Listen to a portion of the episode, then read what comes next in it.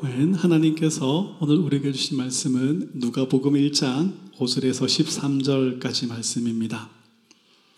우리 함께 어, 한 절씩 한 목소리로 같이 읽도록 하겠습니다. 다 같이 함께 읽어볼까요? 시작. 유대왕 헤롯 때에 아비야 반열에 제사장 한 사람이 있었으니 이름은 사가랴요 그의 아내는 아론의 자손이니 이름은 엘리사벳이라. 이 두 사람이 하나님 앞에 의인이니 주의 모든 계명과 규례대로 흠 없이 행하였더라. 엘리사벳이 잉태를 못함으로 그들에게 자식이 없고 두 사람의 나이가 많더라. 마침 사가랴가 그 반녀의 차례대로 하나님 앞에서 제사장의 직무를 행할세 제사장의 전례를 따라 제비를 뽑아 주의 성전에 들어가 분양하고 모든 백성은 그 분양하는 시간에 밖에서 기도하더니 주의 사자가 그에게 나타나 향단 우편에 선지라. 사가랴가 보고 놀라며 무서워하니 천사가 그에게 이르되 사가랴여 무서워하지 말라. 너의 간구함이 들린지라 내 아내 엘리사벳이 내게 아들을 낳아주리니 그 이름을 요한이라 하라. 아멘. 이번 주부터 3주 동안은 누가복음 1장의 말씀으로 성탄과 새해를 맞아서 우리에게 주시는 하나님의 말씀을 함께 나누겠습니다. 누가복음은 누가복음과 사도행전은 누가가 데오빌로에게 쓴 편지입니다. 데오빌로는 이방인이면서 높은 관직에 있었던 사람이지만 복음을 듣고 그리스도인이 된 사람으로 추측을 합니다. 특별하게 누가복음은 세례 요한이 태어난 배경으로 시작이 됩니다. 세례 요한이 태어나는 배경이 기록되어 있는 복음서는 사복음서 중에서 그 누가복음이 유일합니다. 세례 요한은 구약과 신약을 연결하는 다리의 역할을 하고 있습니다. 그는 구약에 속한 자로서 구약 성경을 통해 예언하신 예수님께서 이 땅에 오신 것을 보았습니다.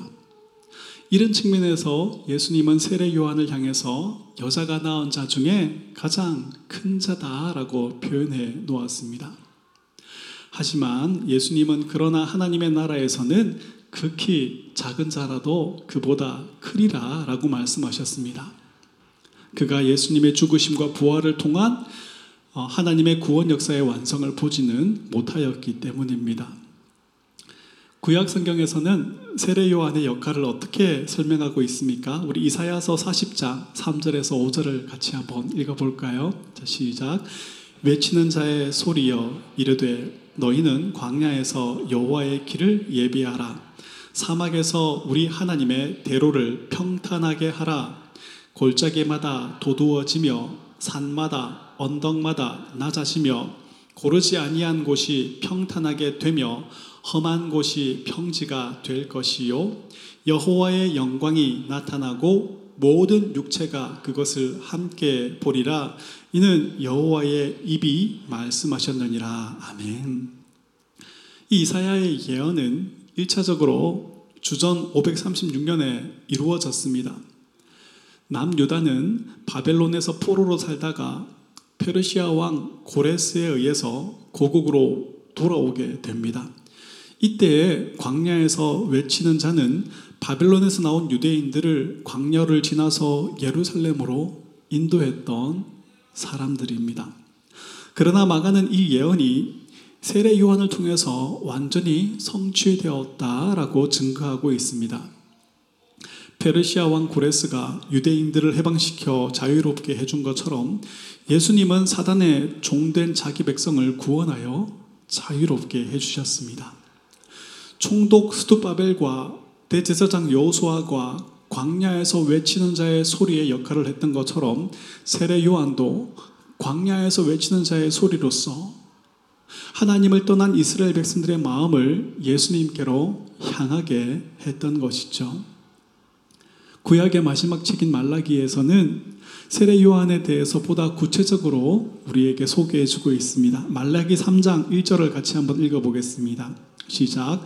만군의 여호와가 이러노라 보라 내가 내 사자를 보내리니 그가 내 앞에서 길을 준비할 것이요 또 너희가 구하는 바 주가 갑자기 그의 성전에 임하리니 곧 너희가 사모하는 바 언약의 사자가 임하실 것이라. 아멘. 말라기서 4장 5절과 6절도 같이 한번 보겠습니다. 시작. 보라 여호와의 크고 놀라운 날이 이르기 전에 내가 선지자 엘리야를 너희에게 보내리니 그가 아버지의 마음을 자녀에게 돌이키게 하고 자녀들의 마음을 그들의 아버지에게로 돌이키게 하리라. 아멘. 하나님은 세례 요한을 예수님보다 먼저 보내셔서 완악하고 무뎌진 백성들의 마음을 부드럽게 하여서 예수님을 영접할 준비를 하게 하셨습니다. 세례 요한은 자신은 물로 세례를 베풀지만 예수님은 성령과 불로 세례를 베푸시는 분으로 예수님을 소개합니다.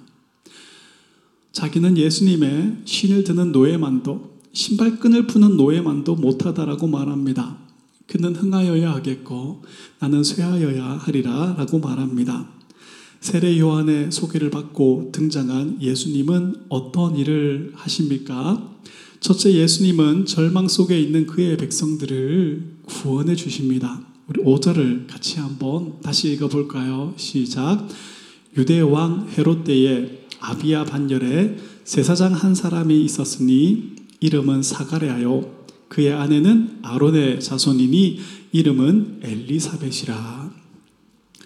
유다 왕 헤롯 때에 예수님께서 이 땅에 오실 때의 상황을 가장 정확하게 표현하는 어, 표현이 바로 이것입니다.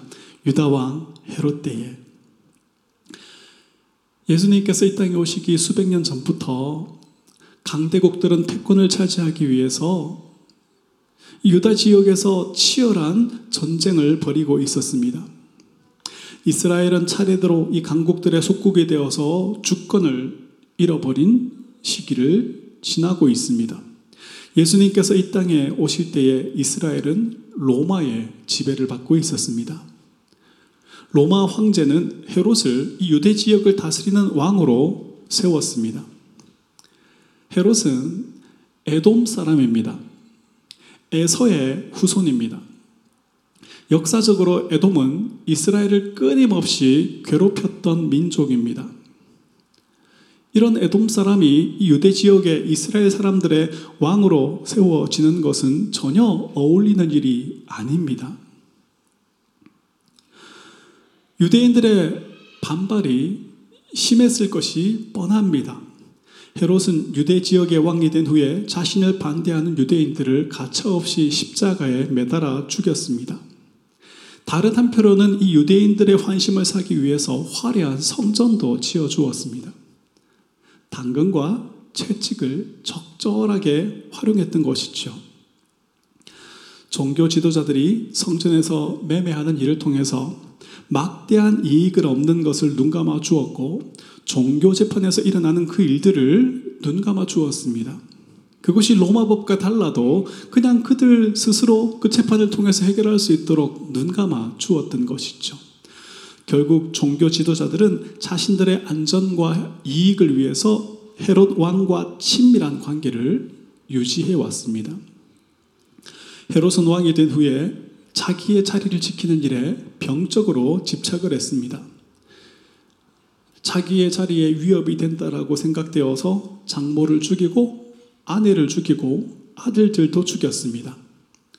마태복음 2장을 보면 유대인의 왕으로 나신 이를 찾는 동방의 박사들의 말을 듣고 두 살 아래의 남자아이들을 모조리 학살할 정도로 자기의 자리를 지키는 일에 집착을 했습니다. 자기의 자리, 자기의 안전을 지키기 위해서는 수단과 방법을 가리지 않았습니다. 이런 헤롯이 BC 37년에서 AD 4년까지 40여 년간을 장기 집권하였습니다. 헤롯이 유대의 왕으로 있었던 시기는 이렇게 정치적으로도 종교적으로도 고통의 시대요, 어둠의 시대였습니다. 이스라엘의 영적인 상태는 어떻습니까? 하나님께서 말라기 선지자를 끝으로 무려 400년 동안 말씀을 주시지 않습니다. 여러분, 우리의 삶을 생각해 보십시오. 힘들고 어려워도 하나님의 말씀이 들리면 버틸 수가 있어요. 하나님은 그의 백성들에게 말씀을 통해서 버티고 이길 힘을 주시기 때문입니다. 그런데 말씀이 들리지 않으면 하나님의 백성들은 이 땅을 살아갈 수가 없어요. 하나님을 향한 기대와 소망은 전부 사라져가고 그냥 세상을 향한 기대와 소망만 커지게 됩니다. 이렇게 예수님께서 이 땅에 오실 때 이 세상은 절망과 어둠으로 가득했습니다. 하나님의 백성들 속에서도 하나님의 약속에 대한 믿음이 희미해져 갔습니다. 사가랴의 가정은 바로 이러한 현실을 그대로 담고 있습니다. 사가랴는 하나님 앞에서 어이롭고 흠이 없는 제사장이었지만 자식이 없었다라고 말합니다. 그리고 더 이상 자식을 낳을 수 없는 몸이 되었다라고 말합니다. 이스라엘 사람들에게 자식이 없는 것은 하나님의 저주였습니다. 헤로드 왕의 종된 이스라엘의 모습 속에서 우리는 사단의 종된 이 세상의 모습을 봅니다. 헤롯과 하나 되어 춤추는 대제사장과 서기관들의 모습 속에서 우리는 복음을 전하는 대신 이 세상의 성공과 영광과 형통과 즐거움을 쫓고 있는 교회의 모습을 봅니다. 교회마저 복음을 전하지 않으면 이 세상은 소망이 없는 거예요. 그러나 은혜가 풍성한 하나님은 이런 소망 없는 이스라엘을 향하여 다시 말씀을 주십니다. 사가라의 가정에 아들을 주심으로 이 가정을 절망해서 건져 주십니다. 단지 이 가정뿐만 아니라 예수님을 이 땅에 보내심으로 절망과 고통 속에 있는 하나님의 언약의 백성들을 구원해 주십니다. 예수님은 십자가에서 죽으심으로 휘장에 휘장을 찢으신 분이십니다. 죄인된 우리가 하나님께 의롭다 여김을 받고 아들이 아버지의 품으로 달려가 안기는 것처럼 하나님 아버지께 달려갈 길을 여신 분이십니다. 우리의 삶에 참된 소망이 되신 우리 주님을 찬양합니다. 영원한 절망에서 우리를 건져 하나님의 나라를 믿음으로 바라보며 그 말씀으로 참고 견디며 기뻐하게 하시는 우리 주님을 찬양합니다. 예수님 이 땅에 오신 것을 기념하는 성탄에 우리의 절망과 슬픔과 애통을 기쁨으로 바꾸신 예수님으로 즐거워하며 그 예수님을 높이는 새생명교회 성도님들 되시기를 주님 이름으로 축복합니다. 둘째, 세례 요한이 열어놓은 길을 통해 이 땅에 오신 예수님은 절망 속에 있는 백성들을 위로해 주십니다. 사가랴는 제사장입니다. 제사장은 모세의 형 아론의 직계 자손들입니다. 그 혈통에서 다른 피가 섞이면 제사장이 될 수 없습니다. 제사장의 부인들 역시 순수한 유대 혈통을 가진 여성이어야만 했습니다. 이렇게 하나님께서 제사장을 특별히 구별하신 이유는 하나님이 거룩한 분이심을 알게 하기 위해서입니다. 제사장이 제사장의 역할을 잘 함을 통해서 하나님의 거룩하심이 드러나는 거예요.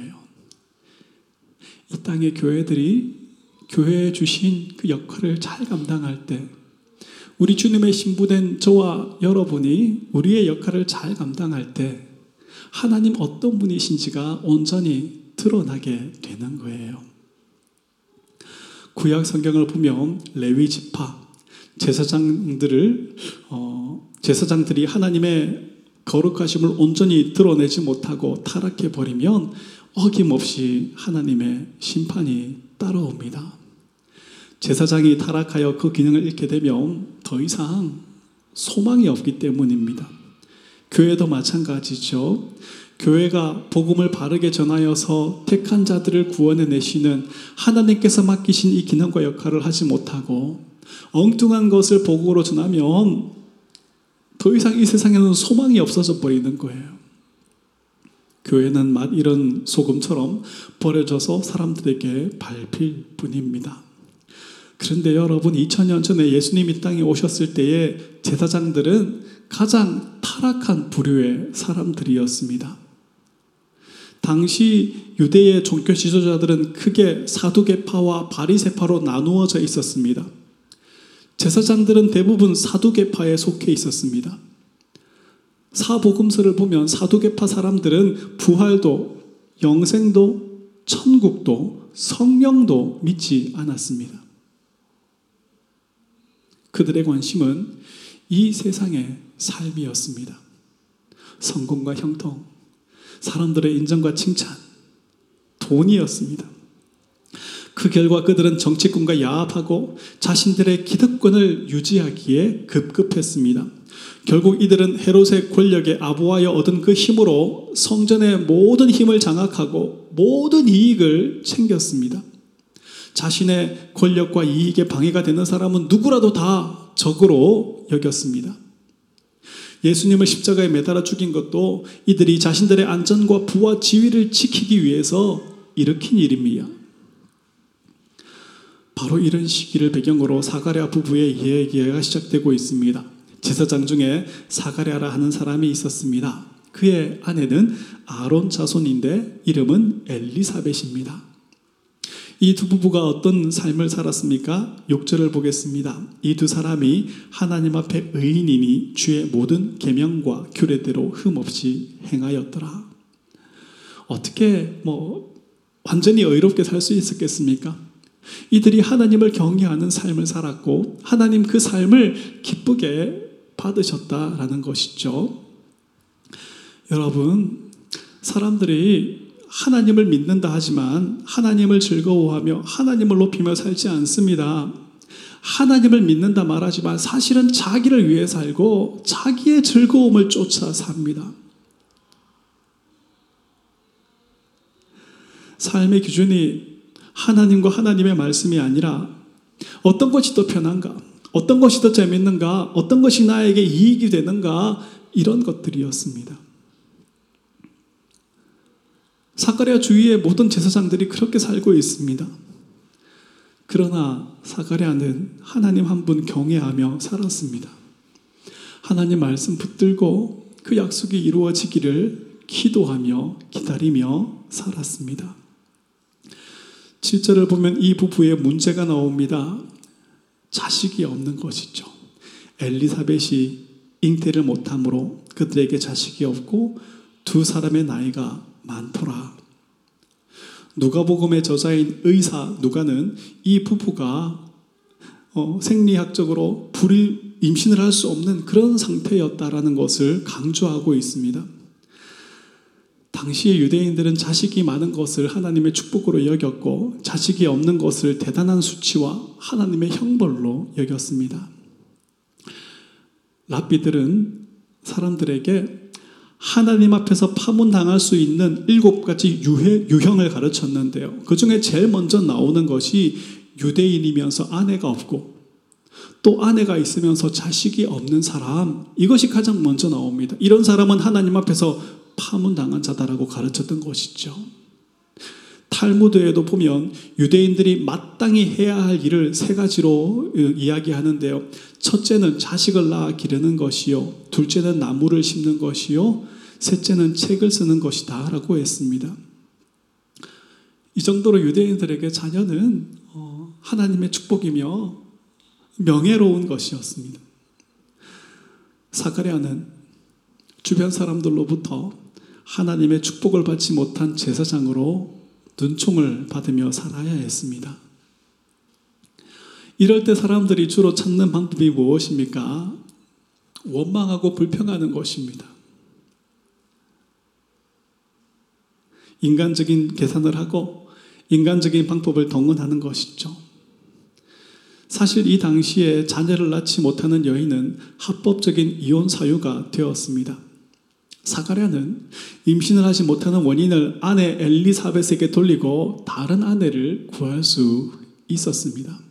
이런 전례는 구약을 통해서도 찾을 수 있고 이 시대 유대인들 사이에서는 아주 흔히 있는 일이었습니다.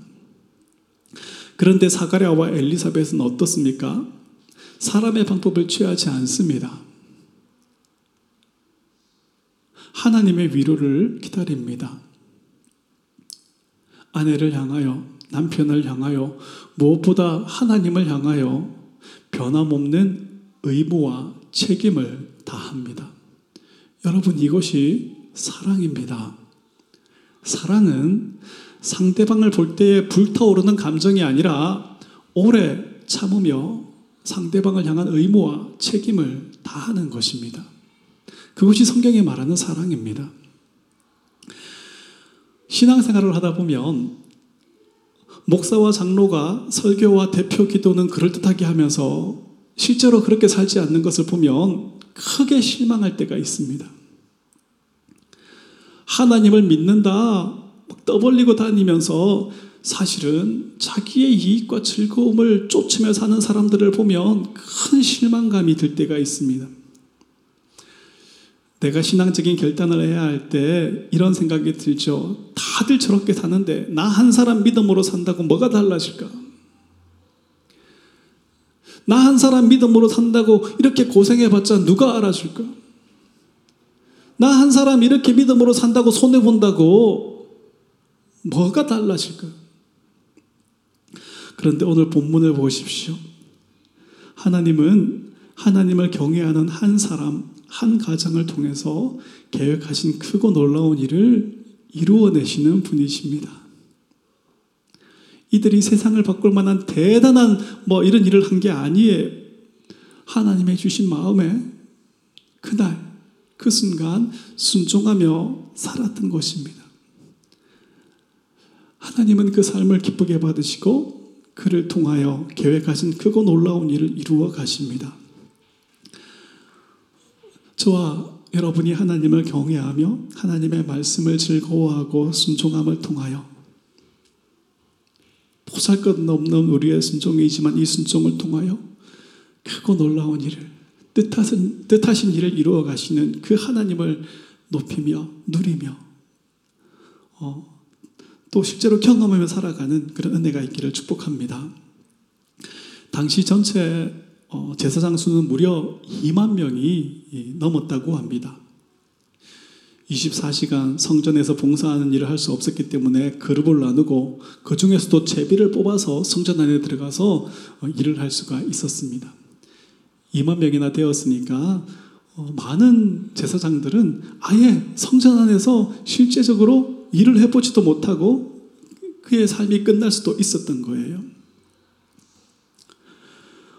8절과 9절에 보면 마침 사가랴가 그 반열의 차례대로 하나님 앞에 제사장 책무를 행할세 제사장의 전례를 따라 제비를 뽑고 주의 성전에 들어가 분양하고 성전에 들어가서 분양하는 어, 이 일을 어, 할수 있는 기회가 온 것이죠. 이 분양은 백성들이 제물로 드리기 전에 행해지는 것입니다. 희생 제물의 향내음이 쌓여서 하나님께 올라가게 하는 그런 역할을 합니다. 이 제사장의 뜰과 백성들의 뜰 사이에는 이렇게 난간이 있었는데요. 분향이 끝나면 제사장은 거기에 올라가서 백성들을 축복했습니다. 이 향기가 하나님 앞에 어, 바르게 쭉 올라가는 것을 보면서 하나님께서 우리의 제사를 받으셨다. 하나님께서 이 제사를 받으시고 우리에게 사랑과 은혜를 베풀어 주셨다. 그러니까 그 난간에 서서 제사, 분양을 끝낸 제사장은 어, 이 사실을 선포함으로 하나님의 언약의 백성들을 축복했던 것입니다. 그래서 백성들 역시 그 자리를 떠나지 않고 그 자리에 서서 기도하면서 분양이 끝나기를 기다리고 있었던 거예요. 그런데 사가랴가 성전에 들어가고 시간이 한참 지났는데도 나오지 않습니다. 하나님께서 그를 죽이셨거나 아니면 성전 안에서 특별한 일이 일어난 것으로 추측할 수 있습니다. 어떤 일이 일어났습니까? 10절에서 13절을 보겠습니다. 모든 백성은 그 분양하는 시간에 밖에서 기도하더니 주의 사자가 그에게 나타나 향단 우편에 선지라 사가랴가 보고 놀라워 무서워하니 천사가 그에게 이르되 사가랴여 무서워하지 말라 너의 간구함이 들린지라 내 아내 엘리사벳이 내게 아들을 낳아 주리니 그 이름을 요한이라 하라. 하나님께서 보내주신 천사가 사가랴를 만났습니다. 이 천사는 하나님의 약속을 사가랴에게 전합니다. 사가랴여 무서워하지 말라 너의 간구함이 들린지라. 이 본문을 보면 평소에 사가랴가 아들 낳게 해 달라고 간구한 것처럼 보입니다. 그래서 하나님께서 그 간구를 듣고 이제 허락하노라 이렇게 선포하는 것처럼 보입니다. 또 일부 주석과 많은 목사님들의 설교가 사가랴가 아들을 낳게 해달라고 간구한 것이 응답되었다라고 해석을 합니다. 그런데 여러분 본문을 이렇게 해석하면 어떻게 적용을 하게 됩니까? 우리도 사가랴처럼 의롭게 살면서 열심히 기도하면 하나님께서 듣고 응답해 주신다. 이런 적용을 하게 됩니다. 그렇다면 여러분 이런 해석과 적용이 복음적입니까? 아닙니다. 이런 해석과 적용은 예수님의 십자가 의가 아니라 우리가 만들어낸 노력, 열심, 의를 가지고 하나님께 나아가게 만들 뿐 아니라 내가 원하는 것을 끊임없이 구해서 그것 이루어지는 것을 신앙생활의 목표로 삼게 만듭니다. 복음과 반대되는 것이죠. 과연 천사의 말이 스가랴가 아들을 간절히 원했고 기도한 것을 하나님 들으시고 소원을 성취해 주시기로 했다라는 통보일까요? 그렇다면 스가랴가 천사의 말을 듣고 자신과 아내가 불임 상태이며 이제는 늙어서 임신도 할 수 없는 상태다라고 말한 것은 어떻게 이해해야 할까요? 아들을 낳게 해주십시오라고 기도했지만 정작 자기들의 몸을 보면서 우리는 못 낳을 거야 뭐 이러면서 살았던 것일까요? 그런 마음으로 그런 믿음으로 사는 사람을 어떻게 하나님 의로운 사람이다라고 말해 주실 수 있겠습니까? 사가랴가 무엇을 기도했을까요? 그 기도가 사가랴의 가정에 아들을 주신 것으로 응답하신 것과 어떤 관계가 있을까요? 생각해 보십시오. 정치적으로, 경제적으로, 종교적으로, 영적으로 어두운 시기가 찾아왔습니다. 아무 데도 소망이 보이지 않아요. 사카리아가 간절히 기도한 것은 아들이 아니라 하나님의 위로입니다. 메시아가 하나님께서 약속하신 대로 이 땅에 오실 것을 기대했던 것입니다. 그 기대와 그의 기다림은 간절한 기도가 되었습니다. 하나님 그의 기도를 들으시고 예수님을 이 땅에 보내주십니다. 구약을 통한 약속에 의하면 예수님이 오시기 전에 예수님이 하나님의 아들이시며 구원자이심을 드러낼 선지자가 먼저 와야 합니다. 하나님 이 일을 사가랴의 가정을 통해 이루십니다. 사가랴가 하나님의 약속을 붙들고 예수님 이 땅에 오심을 기대하고 기도한 것을 하나님께서 들으시고 응답하시는 것입니다. 그리고 이 응답은 사가랴에게 큰 위로가 되었습니다. 자신이 아들을 낳게 된 것이 위로가 아니라 그 아들이 예비한 길을 통하여 예수님께서 이 땅에 오신 것이 그에게 큰 위로가 되었던 것입니다. 여러분, 이 세상에 속한 사람들은 이 세상의 것으로만 위로를 얻습니다.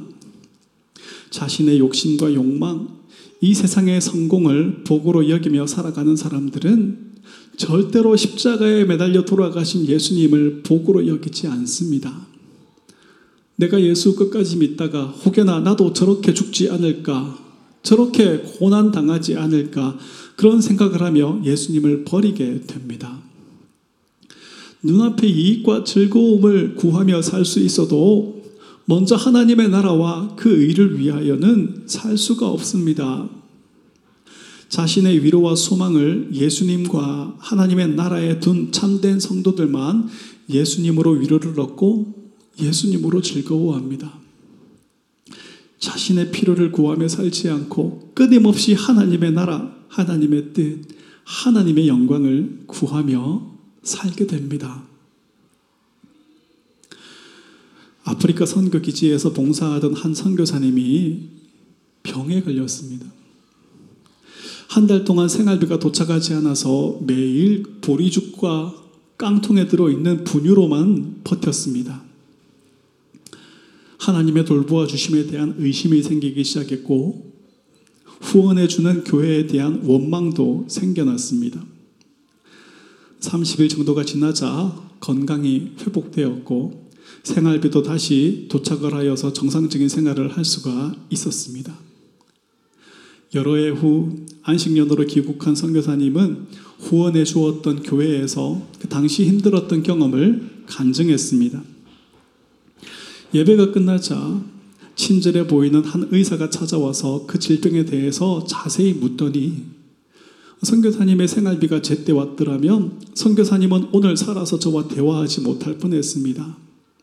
잘 모르셨겠지만 사실 그런 소화장애의 질병은 30일간 죽을 먹어야 나을 수 있는 병입니다. 라고 말해 주었습니다. 그제서야 그 선교사님은 하나님께서 얼마나 놀랍게 자기를 돌보아 주셨는지를 깨닫게 되었습니다.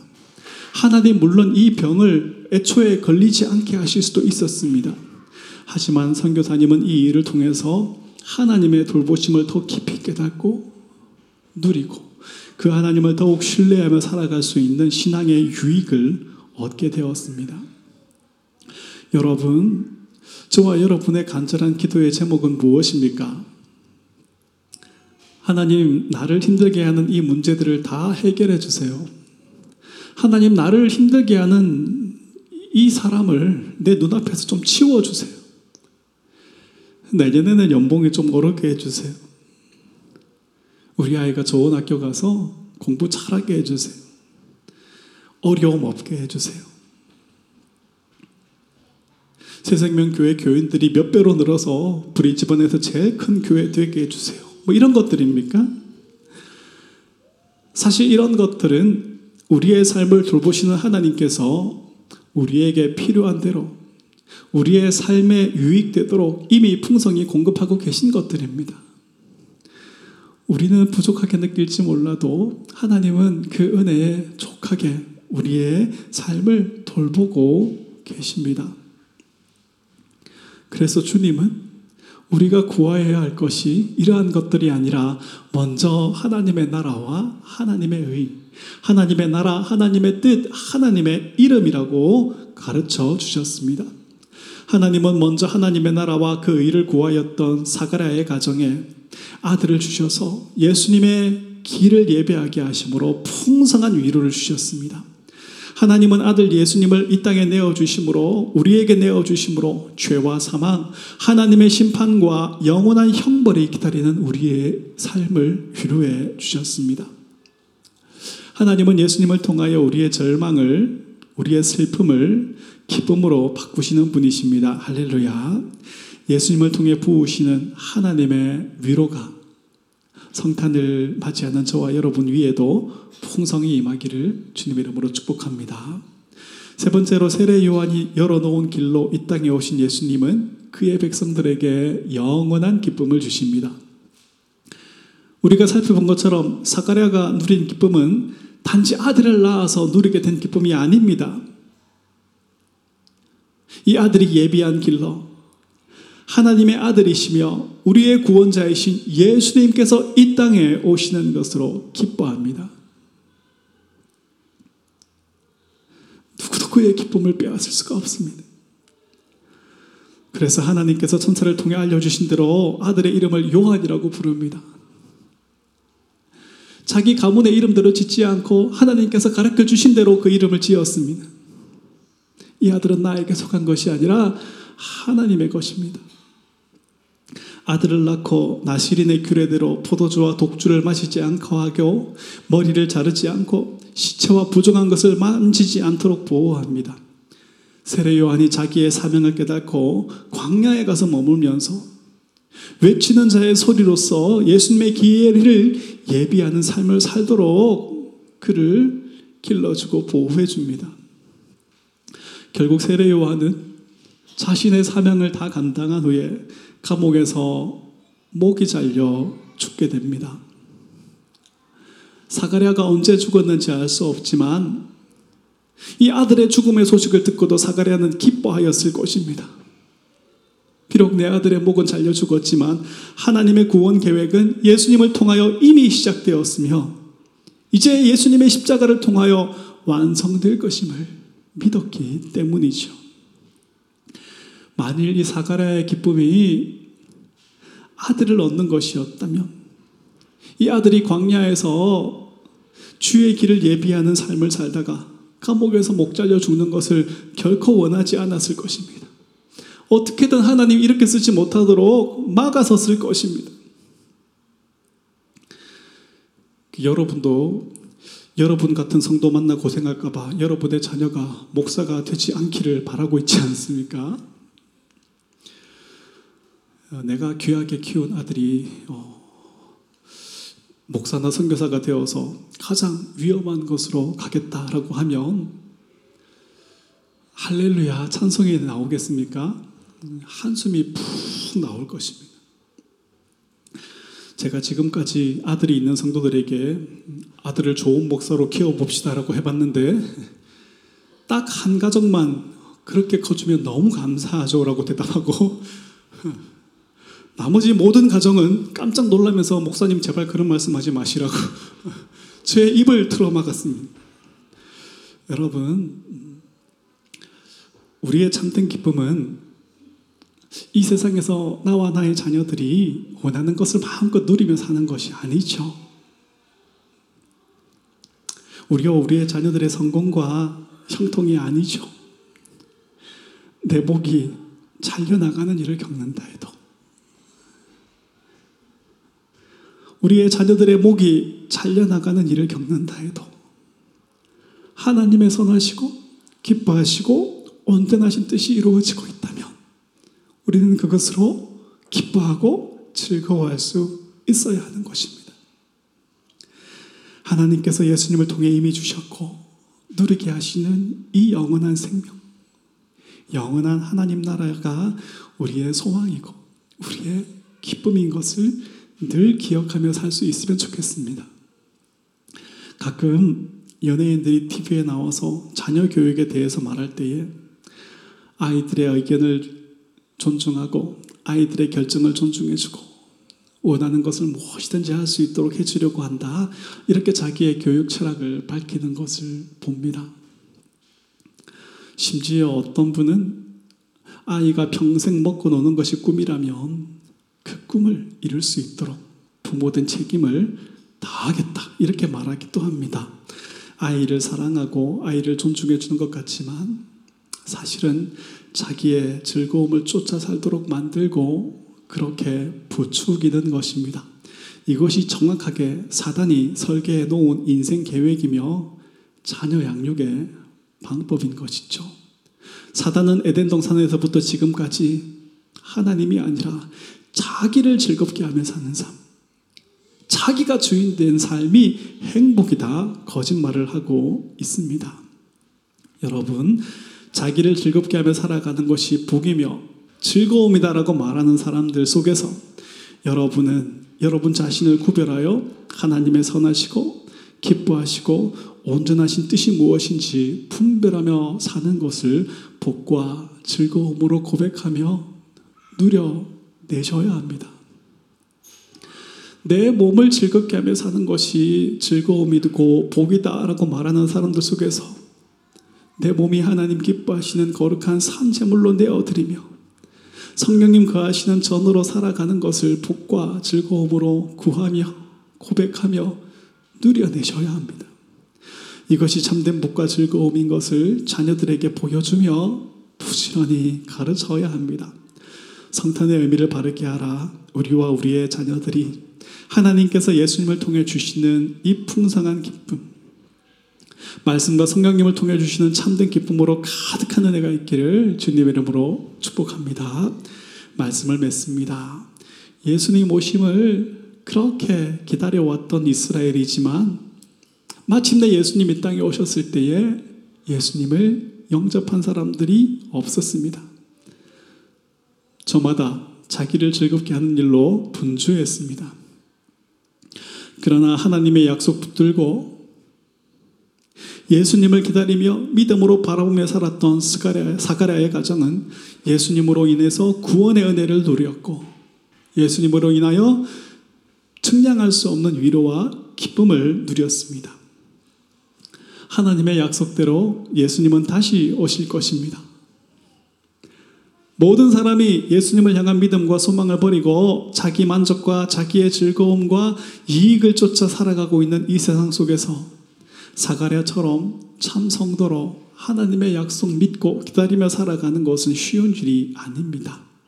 그러나 예수님의 다시 오심을 믿으며 다시 오실 그 예수님을 위로와 기쁨으로 바라보며 살아가는 참된 성도들은 하나님께서 위로부터 부어주시는 참되고 영원한 위로와 기쁨으로 충만하게 될 것입니다.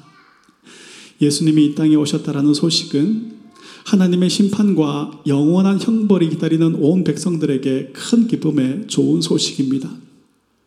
예수님 다시 오실 것이라는 이 소식은 예수님을 위로와 기쁨으로 바라보고 살아가는 구원 얻은 모든 성도들에게 큰 기쁨의 좋은 소식입니다. 하나님은 약속하신 것을 반드시 이루시는 분이십니다. 성탄을 맞아 약속에 신실하신 이 하나님과 우리에게 영원한 구원과 위로와 즐거움을 주시는 예수님으로 인한 그 풍성한 은혜와 기쁨이 여러분과 또 교회와 가정 위에 가득하기를 주님 이름으로 축복합니다.